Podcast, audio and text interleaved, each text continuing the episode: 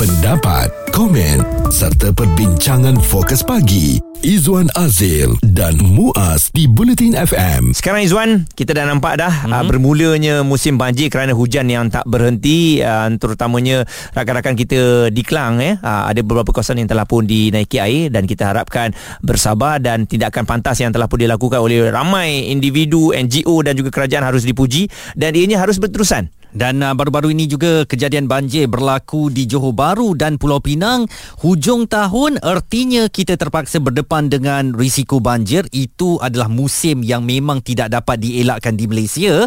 Bercakap tentang banjir ini, Dewan Bandaraya Kuala Lumpur dalam proses mendapatkan reka bentuk sesuai bagi membina flood wall atau tembok tebatan banjir di lokasi hotspot banjir kilat yang dikenal pasti di ibu negara. Uh, demikian dikatakan oleh Datuk Bandar Kuala Lumpur, Datuk Seri Mahadi CikNgan. Pembinaan flood wall itu bertujuan menggantikan penggunaan guni pasir yang sebelum ini bertindak sebagai langkah sementara bagi menangani masalah banjir kilat di ibu negara. Jadi flood wall itu kita perlu ada proper design kerana ia memerlukan foundation yang kukuh. Bila kadang-kadang air ini kuat, jadi bila air banyak, flood wall itu benar-benar dapat berfungsi dan menyeka air daripada melimpah keluar ke kawasan yang rendah daripada kawasan sungai tadi. Jadi Dan uh, difahamkan uh, kontraktor yang berwibawa telah pun uh, dilantik Izwan, uh, kan, dan kita harapkan ianya memang benar-benar sempat waktu banjir melanda nanti, sebab kalau tengok pada tadi baru nak hantar rekaan dan sebagainya, takut terlambat pula nanti. Saya bukan cerita sempat atau tak sempat ni yang menjadi keprihatinan saya. Yang saya nak tahu berkesan atau tidak berkesan flood wall ini uh, untuk diaplikasikan bagi mengekang banjir kilat di ibu negara. Sekali Sekali lagi ia akan menggunakan pakai duit pembayar cukai. Jadi kalau uh, Kelang Kabut nak rancang begini, masih nak hantar design dan sebagainya, tiba-tiba nak buat, kita takut esok tumbang juga akibat arus yang begitu deras. Kita jangan pandang rendah kepada kuasa air.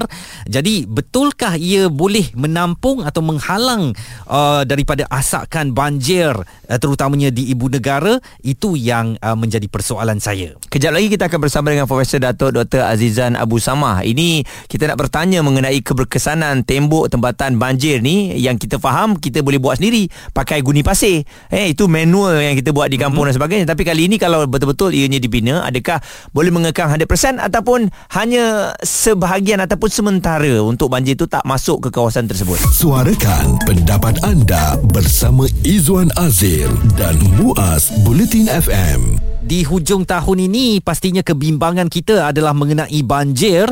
Banjir besar berpotensi untuk berlaku terutamanya di kawasan pantai timur, tetapi sekarang di pantai barat Semenanjung pun boleh berlaku seperti yang terbukti tak lama dahulu.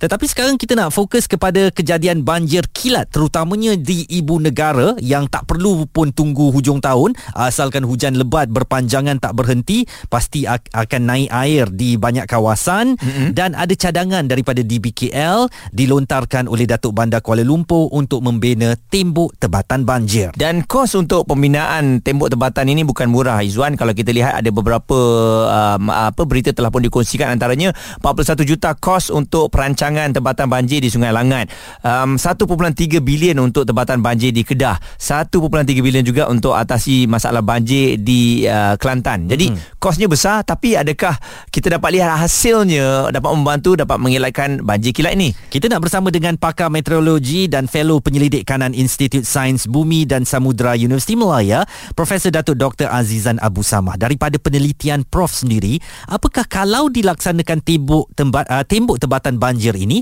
mampu mengatasi masalah banjir kilat terutamanya di ibu negara, Prof? Jadi untuk banjir kilat lain pula, kerana banjir kilat ni dia kadang-kadang bukan daripada sungai. Dia oleh kerana kawasan itu rendah, air mengalir dengan apa cepat di kawasan itu, jadi tidak sempat di orang kata disalurkan. Masalah saliran lah. Hmm. Kalau saliran tidak baik, tidak sempat disalurkan ke tempat lain, lepas tempat itu akan jadi banjir kilat. Jadi banjir kilat ni dia bukannya impact uh, kawasan yang uh, besar eh. Ha, jadi jadi dia ada dua jenis banjir, banjir daripada sungai atau banjir hanya kerana uh, saliran Naikan. tidak baik. Mm-hmm. baik. Jadi uh, Prof, kalau kita lihat, adakah Prof bersetuju kalau cadangan ini dibina di Kuala Lumpur ini untuk uh, tempatan banjir ataupun mungkin ada alternatif lain, Prof, pada pandangan Prof? Well, dia dia masalah kalau nak buat tembok ni dia kena dapat tanah around the sungai, mm-hmm. ataupun adakah dia akan buat uh, itulah masalah dia. Sama ada dia nak tembok sungai ataupun dia nak dia nak lihat uh, macam masalah yang dikait dengan uh, satu kawasan, katalah kat, kat Universiti Malaya ya. Hmm. Kalau ada banjir kat depan gate Universiti Malaya tu, uh, dia nak kira sungai tu dah ditembok dah, tapi uh, masalahnya masih ada lagi. Jadi pada saya dia tak boleh guna untuk orang kata semua. Jadi kena kaji kawasan ni macam mana nak tackle banjir dia, kawasan tu macam mana nak tackle banjir dia, kerana mas- kaedah-kaedah menebat, me- me- menangani banjir ni ada banyak. Ha, satu ialah uh, drainage, saliran. Lepas tu nak salirkan kepada flood retention pond sebagai contoh. Hmm. Uh, dan kita kita lihat uh, smart tunnel sebagai satu contoh di mana dibuatnya saliran bawah tanah untuk uh, pergi kepada uh, flood retention pond yang ada di dekat Ceras dan sebagainya. Jadi uh, jadi dia kena ada design uh, untuk menyalirkan air ni keluar daripada kawasan yang berpotensi untuk uh, banjir. Jadi dia, dia kena dia kena buat Uh, kena kaji dululah. Okay. Dan perkataan kajian itu, Prof, uh, ketika kita sudah pun berdepan dengan keadaan cuaca tak menentu sekarang, kejadian banjir telah pun berlaku di banyak tempat. Di Kapar baru-baru ini uh, melibatkan suatu mukim dengan ramai penduduk. uh, Bila kajian tu nak habis dan bila boleh diaplikasikan ya, Prof? Dah, kajian tu maknanya kita membuat apa survey tentang kawasan-kawasan yang rendah. Hmm. Kerana air ni dia ikut graviti. Hmm. Baik, dia kata-kata kalau you duduk kat bukit, kemungkinan you untuk jadi apa apa ni banjir tak taklah Alah. tinggi, dia akan turun ke bawah. Hmm. Jadi kawasan-kawasan ke bawah ni selalunya ialah kawasan-kawasan yang ada sungai lah selalunya. Baik, jadi apa yang saya nak saya rasa ialah kalaulah kita tahu kawasan-kawasan itu telah adalah kawasan-kawasan yang selalu banjir macam Taman Seri Muda. Uh-huh. Ha, jadi kita gunakan apa kaedah yang bersesuaian dengan Taman Seri Muda. Uh-huh. Kalau Taman Seri Muda maknanya guna-guna pam yang banyak dan uh, mungkin di situ mungkin kita boleh buat tembok dan sebagainya untuk me- me- menjaga aset yang ingin kita jaga. Ya, kalau kita ada yang yang apa orang kata plat barrier yang kita boleh bina. Profesor Datuk Doktor Azizan Abu Samah, pakar meteorologi dan fellow penyelidik kanan Institute Science Bumi dan Samudra di Universiti Malaya, melahirkan pandangan tentang keberkesanan timbuk tebatan banjir ini. Apa yang dikongsikan oleh pakar kesiapsiagaan dan pengurusan bencana Kamarul Azhari Razak ya dari Universiti Teknologi Malaysia, dia menasihatkan agar pihak berkuasa tidak tergesa-gesa untuk mereka bentuk dan membina tembok banjir walaupun musim tengkujuh semakin hampir. Saya rasa senada dengan Prof mengatakan kalau tak penting tak payah buat, fikir alternatif lain. Dan uh, kita ada pandangan dari seorang pendengar, Muhammad Luqman Al-Hakim. Beliau juga merupakan seorang jurutera. Langkah di K L untuk membina tembok tempatan banjir di lokasi hotspot banjir kilat yang dikenalpasti di kawasan Ibu Negara adalah tindakan yang bagus dan harus dipuji, tetapi ia tidak memadai.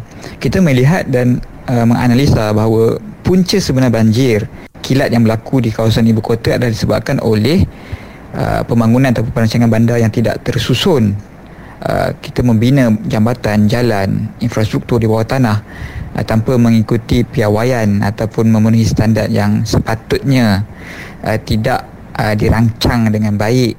Uh, di B K L harus uh, keluar dari kepompong pemikiran reaktif kepada pemikiran ataupun tindakan proaktif untuk mengenal pasti punca sebenar. Apapun musim banjir sudah berada di hadapan kita sekarang, banjir besar atau banjir kilat boleh saja berlaku akibat ketidaktentuan cuaca pada masa kini. Kita berharap pihak berkuasa tidak terus kaji dan kaji dan kaji.